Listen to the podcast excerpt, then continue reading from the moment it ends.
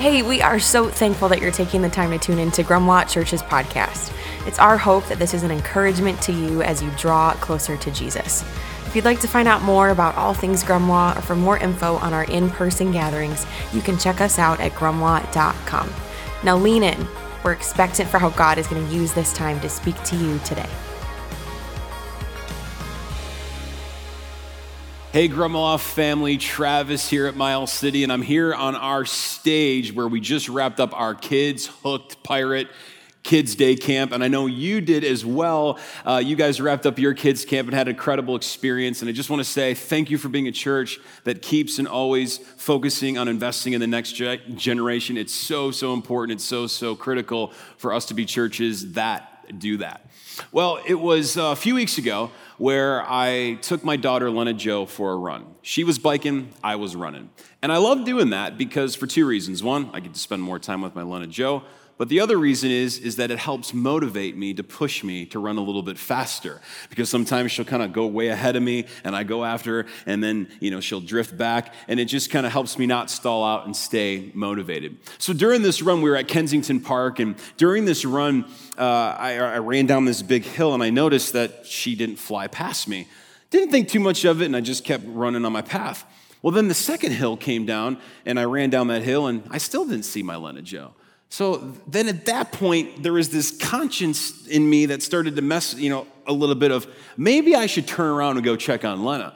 But I didn't really want to, to be honest with you, because I was about a half mile out before my actual turnaround marker for my run.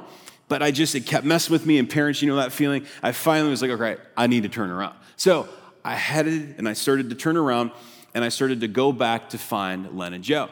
And as I turned around, uh, it started to sprinkle a little bit. It started to rain. And then these thoughts started to mess with my mind. Well, maybe she was running down one of the hills and, and she skidded her bike and she fell off and cracked her head open. Or, or maybe some creep just came out of the woods and tried to, was trying to take her. Or I don't know if I'm the only one who messes with their mind this way. So then I literally turn into Usain Bolt and I'm just like sprinting as fast, as fast as I can to try to reach JoJo. And then I'm starting to cur- come around the bend, come around the curve. And sure enough, there I see her with her bike.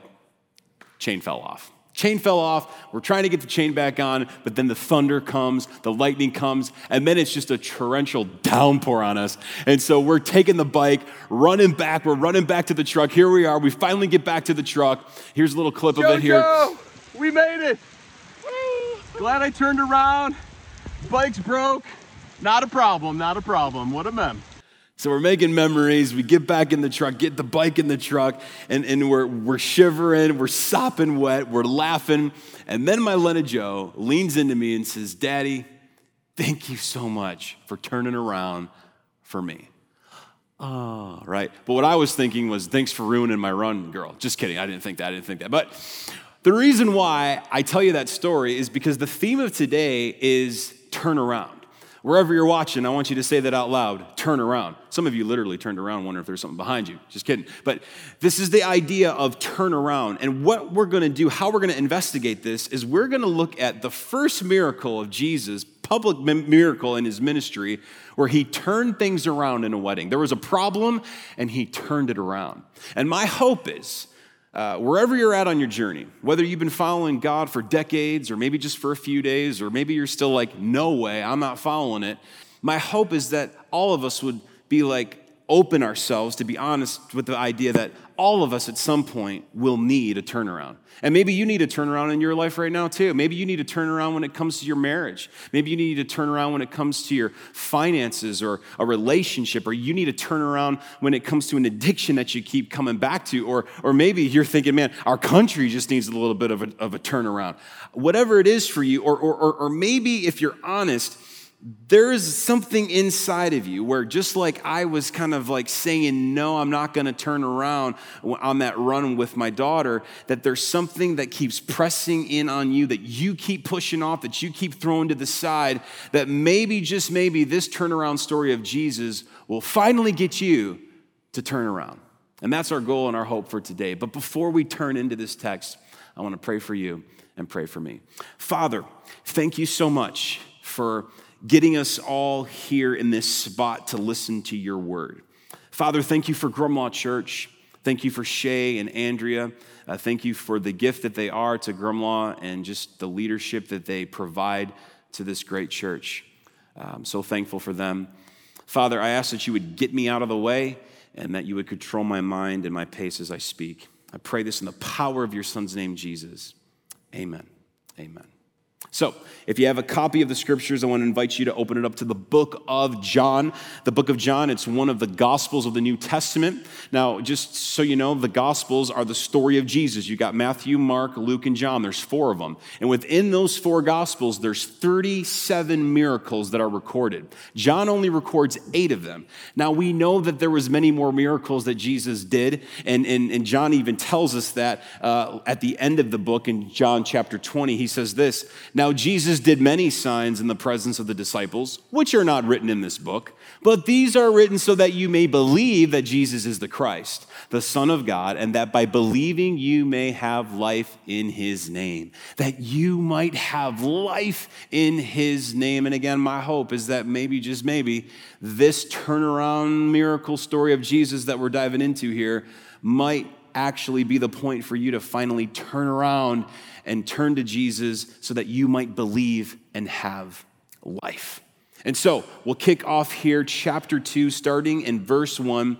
Here's, how, here's what it says It says, On the third day, there was a wedding at Cana in Galilee. There was a wedding there on the third day. Now, the third day was referring most likely to the previous chapter when Jesus called Philip and Nathanael to be his followers. At this point, including John, Jesus had called five of his disciples. Talk about a turnaround event, literally dropping everything that they knew, their work and everything, to follow Jesus. And it says that they were in the land of Cana. This is uh, nine miles northeast of where Jesus grew up in Nazareth. I say that little fact just because I know for some of you might be a skeptic watching, should you buy this or not? This is a literal, real event that took place in a real place on our map in our world. Look it up. This isn't just made up, this isn't just make believe. Now, it says that they were going to a wedding. Now, this was a big deal kind of a wedding. The weddings back then in this culture were even more of a big deal than what we make weddings in our culture. They were lavish, and check this out, they lasted for a week. I mean, can you imagine being the bride's parents paying for a week wedding instead of just for a day wedding, okay? And then what's also interesting is that back then, the bride's parents wouldn't pay for the wedding. In their culture, it was the groom's parents. And so I know for some of you thinking, uh, you know, fathers of brides are thinking, oh my goodness, why the switch? And for some of you that are have sons and they're getting married, you're thinking, thank God for that turnaround. But that's not the turnaround that we're talking about today. Let's keep going. So then it says that the mother of Jesus was there. Mary, the mother of Jesus, was there. So because we have this information, uh, it shows us that most likely uh, this was a family member or a relative uh, that this wedding that Jesus was attending. And then it says this it says that Jesus also was invited to the wedding with his disciples. And I just want to pause here for a moment. Just a little side note when it comes, for some of you, you might be thinking about getting married, or you're planning a marriage right now, or you're planning a wedding right now. I just want to encourage you invite Jesus to your wedding. Have you invited Jesus to your wedding yet?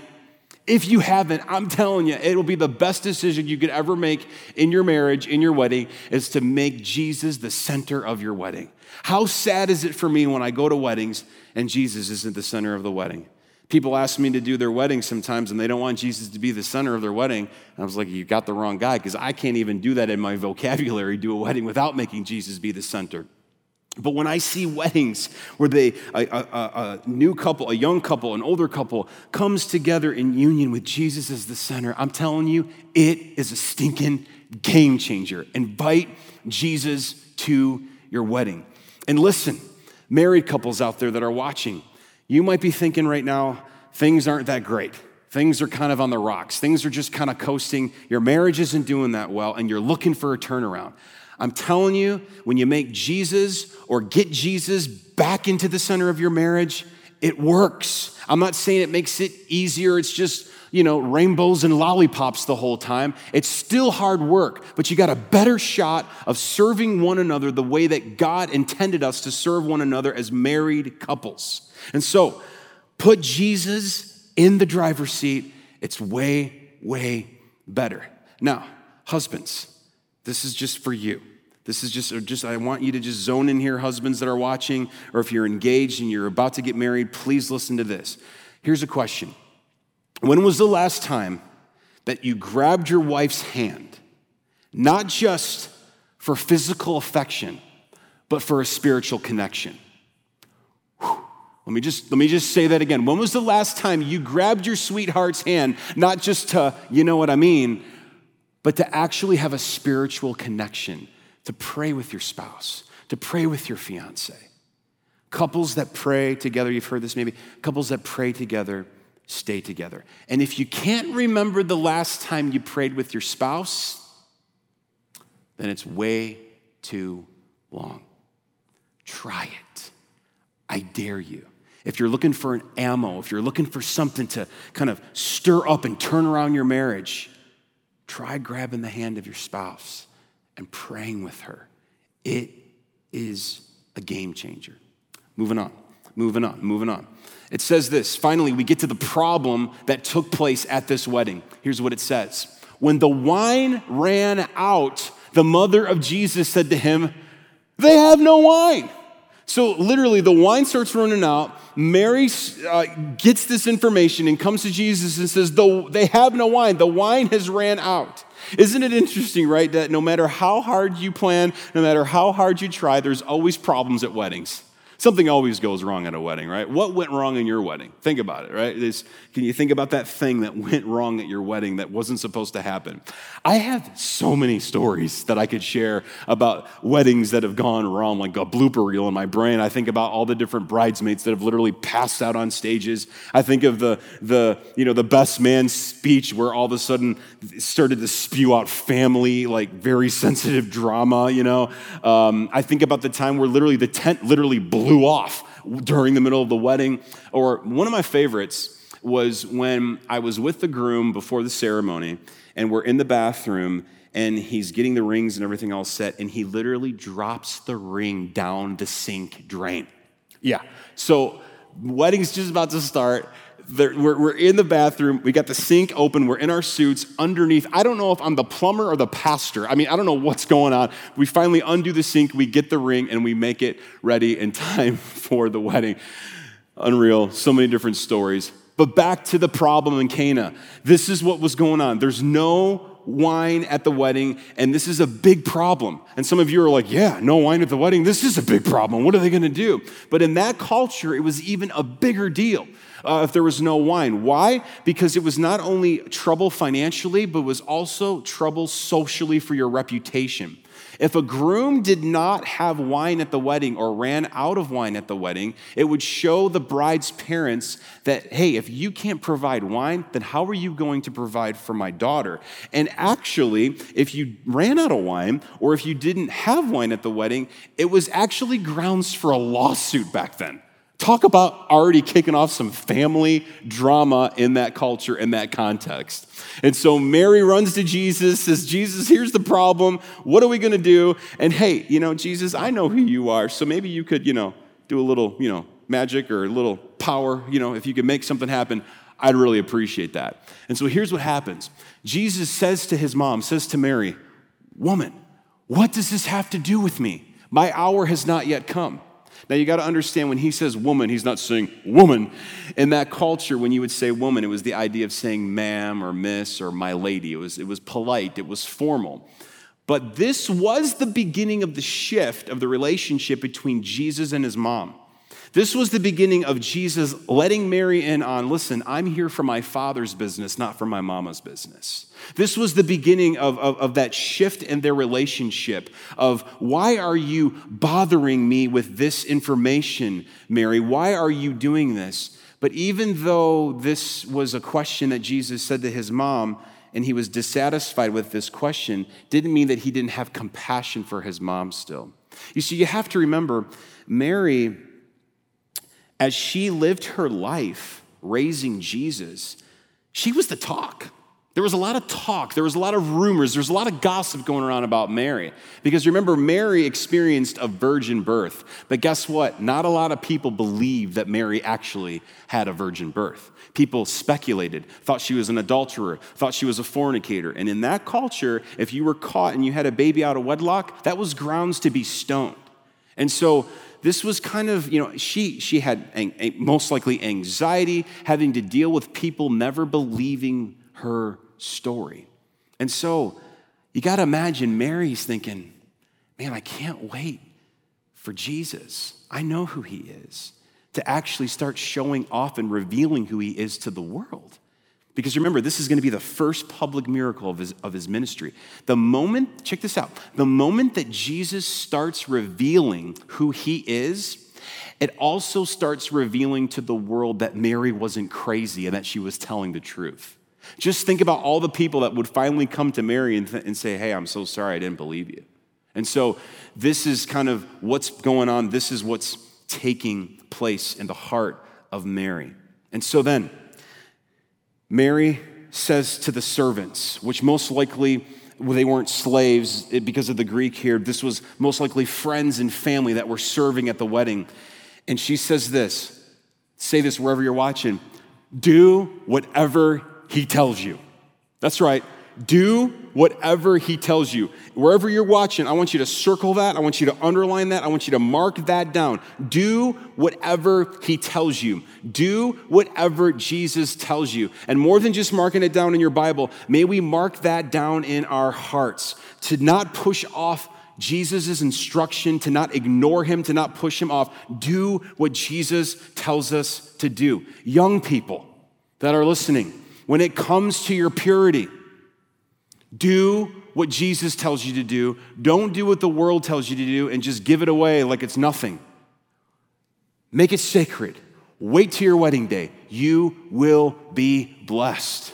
When it comes to your finances and how you handle money, do what Jesus tells you to do, not what the world tells you to do, to be greedy and to steal and to cheat but instead do what he tells you to do to have integrity when it comes to your finances. When it comes to the, the moment of your conscience where it starts to stop you in your tracks, stop pushing it off and ignoring it, like I was doing with my daughter on that run, to literally stop yourself and turn around. Where might you need to turn around and stop and listen to what's stirring inside of you to turn around? Maybe you need to cool off from your anger and turn around. Maybe you need to stop your lying and turn around. Maybe you need to stop your cheating and you need to turn around. Maybe you need to stop having too much to drink and turn around. Maybe you need to, to let go of that bitterness and forgive that person and turn around. Maybe you need to stop looking at the stuff that you're looking at on the internet and you need to turn around. Maybe, just maybe, you need to stop running from the creator of the universe who's trying to get your attention and turn around and follow him. I mean, because come on, where do you think the conscience is coming from? You think it just comes out of nowhere? You think that that, that that feeling that is trying to stop you in your tracks and get your attention is just out of nowhere? That is the creator of the universe, your designer trying to get your attention to turn around. You want your life to turn around? Start doing what Jesus tells you to do. It continues. It says in verse 6 Now there were six stone water jars there for the Jewish rites of purification. They, they would have these different laws of purification that, that when you would, when you would um, um, walk into a specific place or room or ritual, that, that you would not wash just for physical cleanliness, but for spiritual cleanse, uh, cleanliness. And that these jars were supposed, the water was supposed to come out of these stone jars, each holding 20 or 30 gallons. Jesus said to the servants, Fill the jars with water, and they filled them up to the brim. Now, these just weren't small jars, these were 20 to 30 gallon size jars. And so archaeology is dug up in this specific area these types of jars uh, that they dug up. And so look at how, you know, these were some massive sized jars. In our context day, you know, day and age, just think of a 20 to 30 gallon garbage bucket, you know, and just imagine here we're going to see Jesus' first miracle literally turning Six of these filled to the brim water into literal wine. This was going to be a complete turnaround of events when it came to this wedding. That's a lot of wine. Now, to save some emails that might come in, some of you might be wondering and asking this question Is it bad to drink alcohol? And what I would just say is maybe we're asking the wrong question. Instead of asking, is alcohol bad for me? Maybe it's asking the question, is alcohol consumption best for me? In the scripture, it doesn't say that you can't drink alcohol. What it does say is that we're not supposed to get drunk, that we're not supposed to not be controlled by another substance. We need to be controlled by the power of the Holy Spirit. So each of us have to make that decision based on our conviction of where we might need to turn around when it comes to alcohol. You know, for me in my life, uh, I made the decision not to drink. Now, don't put me on a pedestal of, oh, I'm holier than thou, or I'm not judging any one of you that drinks. I'm saying for me and my personality, I have an addictive type personality. If you know me, if you put some Coke or some Dr. Pepper in front of me, I can't stop. I mean, I'm just like, have an addictive personality. I just want more and more and more and more and more. Um, but also, when it comes to my family heritage, there was some alcoholism that really destroyed some of my family's past. And so for me, it's like I just didn't really want a hint of that into my life because of the damage that it's done to my family's heritage. But also, I had to look at my position and what is best for my position, for my surrounding, for my family, for my friends. Um, Paul reminds us in Romans chapter 14 that um, you know, to think about not doing things to allow our brothers or sisters to stumble. In Galatians 5, Paul also says, you know, even though we have the freedom, but sometimes we need to lay down our liberties for what is best for my personality and for my position. So, all that being said, you have to make that decision and ask what is the conscience, what is the spirit telling you? And for some of you watching, you know you need to turn around when it comes to alcohol because you can't say no. You can't just have one drink. And you know that it's affecting not only you, but it's affecting those around you. And let this be a little sign for you to maybe listen and turn around when it comes to alcohol. Let's keep going. Let's keep moving. Let's keep moving on. And so, here's how the miracle just is displayed. It says, Now draw some out and take it to the master of the feast. So they took it. And when the master of the feast tasted the water now become wine and did not know where it came from, though the servants who had drawn the water knew, the master of the feast called the bridegroom and continues and said to him, Everyone serves the good wine first, and when people have drunk freely, then the poor wine. But you have kept the good wine until now. This was mind blowing for people. This was uh, mind blowing for the people that saw it behind the scenes of the sigh of relief. The wedding was saved. Man, who is this Jesus? Man, maybe Mary isn't as crazy as we thought. This was not just Jesus saving the bride and the groom from embarrassment, but this was also him giving them a generous gift because there was a lot of it and it was worth a lot. So, what does this show us? This shows us a couple things that the world will try and offer you the best at first. But then as it goes on, it'll get worse and worse and worse until it gets you hooked. Just like we see with the wine. It started in the culture, you give the best, and then you start bringing the bad stuff and not so good stuff and not so good stuff. Reminding us that the enemy isn't dumb, the enemy is not an idiot. The enemy lures us with things that look good, feel good, and taste good. And then once he grabs you, he hooks you in. And so we must be alert. We must stay on guard against the enemy. The other thing that this reminds us of is that the world will always run out. The world will always run out, but Jesus will always keep filling us up. You see, the world was longing for years, thousands of years, longing for a shift, longing for a turnaround, longing for hope that was restless, it was empty, it was disconnected. There was this severing between God and man. It was haunting their conscience, feeling this brokenness because of sin. But then God fixed it.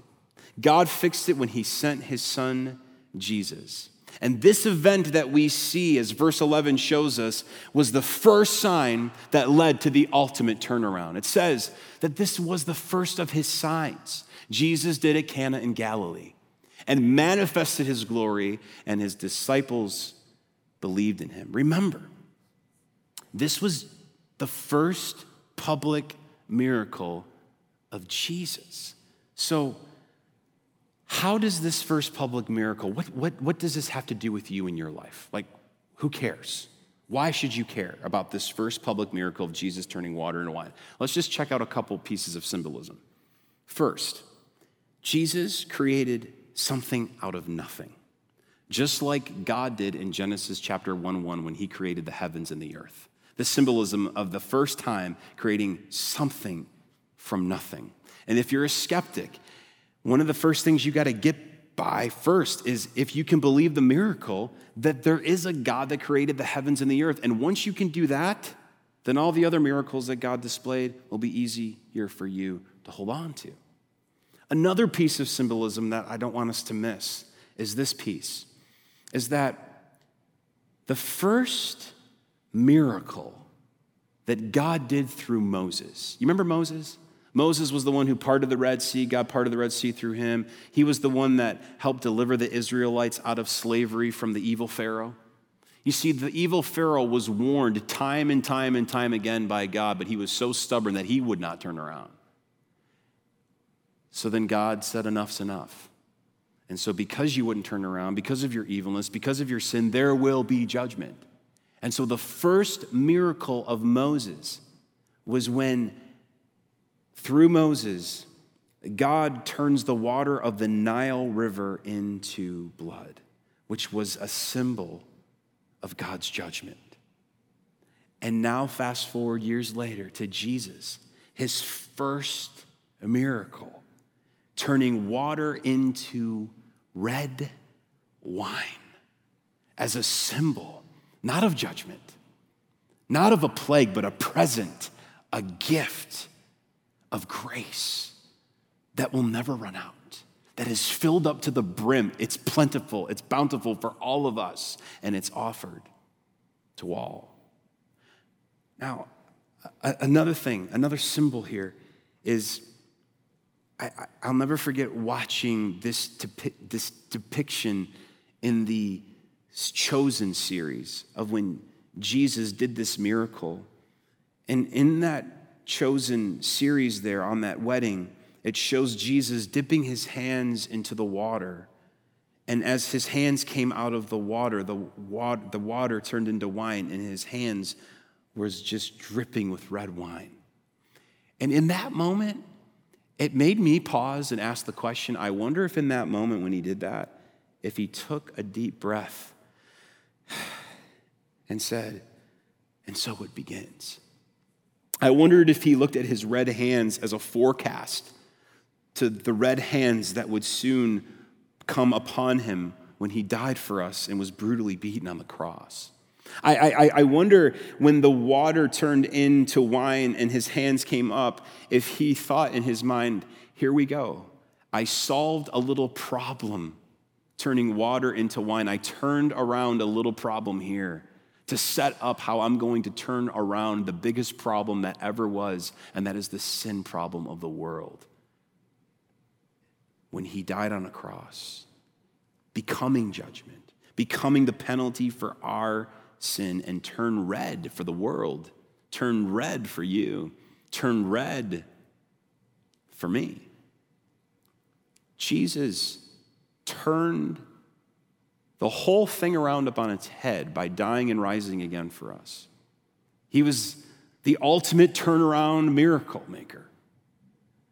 But be that turnaround miracle that he had on the cross and the resurrection, if you're listening, means nothing for you if you've never turned around to Him. But what does it mean to turn around for Him? What does it mean to turn around for Jesus? And Jesus made it very clear. He made it very clear multiple different times about the idea of turning around is this idea of repentance. He talks about it a lot. He says, Repent, for the kingdom of God is near. Then he says, I have not come to call the righteous, but sinners to repentance. Unless you repent, you will all likewise perish. The idea of repentance, it comes from this, from this word, this, this, this Greek word called metanoeo. This Greek word, go to the next one, this metanoeo, which meta is this idea of a movement or a change. And naeo is this idea of the mind, your thoughts, your perception, your purpose. And so repentance is this idea of to, to have a shift, to have a change, to have a turnaround in the mind. And then once you turn around in your mind, then your behavior will start to change and become more like your Savior. But that's after the fact. Repentance is first changing, turning around of the mind. So it's also this, it's, it's more than just saying, I'm sorry. It's more than just having regret or remorse. It's the idea of shifting your thoughts in the mind. Well, what is the shift? What are those shifts? What, is, what do you need to recognize when you think of repentance? Here's some things that we have to recognize when it comes to repentance. We have to get to the point that you're not God. You're not God and you never will be God. Just getting to that point, lowering your pride that I'm not God and I never will be. Repentance is also recognizing that you're flawed, that you've got blood on your hands, and that you're responsible for it. You've made mistakes. You're a sinner. And then it's repentance is recognizing that you desperately are in need of a Savior, and that Savior is only Jesus. You want to have a turnaround in your life? Turn to Jesus. It's like going full circle back to the first story of Lena and I riding our bikes. And remember what she said? We were in the car, and she got to the point where she leaned in in the truck and hugged me and said, Daddy, thank you for turning around for me. Have you ever gotten to the point where you said to the Father, the Creator, and said, Thank you for making a way and turning it all around for me? If you haven't, that thing that's stirring inside of you, that's not there by accident. Turn around to Jesus today, and I want to give you that opportunity right now. And so, wherever you're watching, wherever you're listening, maybe that's you. And you just say, I want to lead you into a real prayer between you and God. Make it real between you and Him, and just say, Father, I'm done running from you. Just say that out loud. I'm done running from you. You've stopped me in my tracks today. And now I'm turning around for you. I believe that you are the Savior who can save me. I know I'm a sinner. Forgive me for it. Thank you for dying for me. Thank you for rising again for me. And then just say this right now I receive you, Jesus, to be the King of my life. As we continue to pray, if you meant that, the scripture is so clear that you will no longer perish because of your repentance, but now you will have life, real life, that starts now and it lasts forever. Father, thank you for who you are. Thank you so much for turning it around for us to give us hope, to give us life. Father, help us as your followers to not push you off when we know we need to make shifts and turnarounds in specific areas of our lives. We love you and we thank you. We pray this in the power of your Son's name, Jesus. Amen.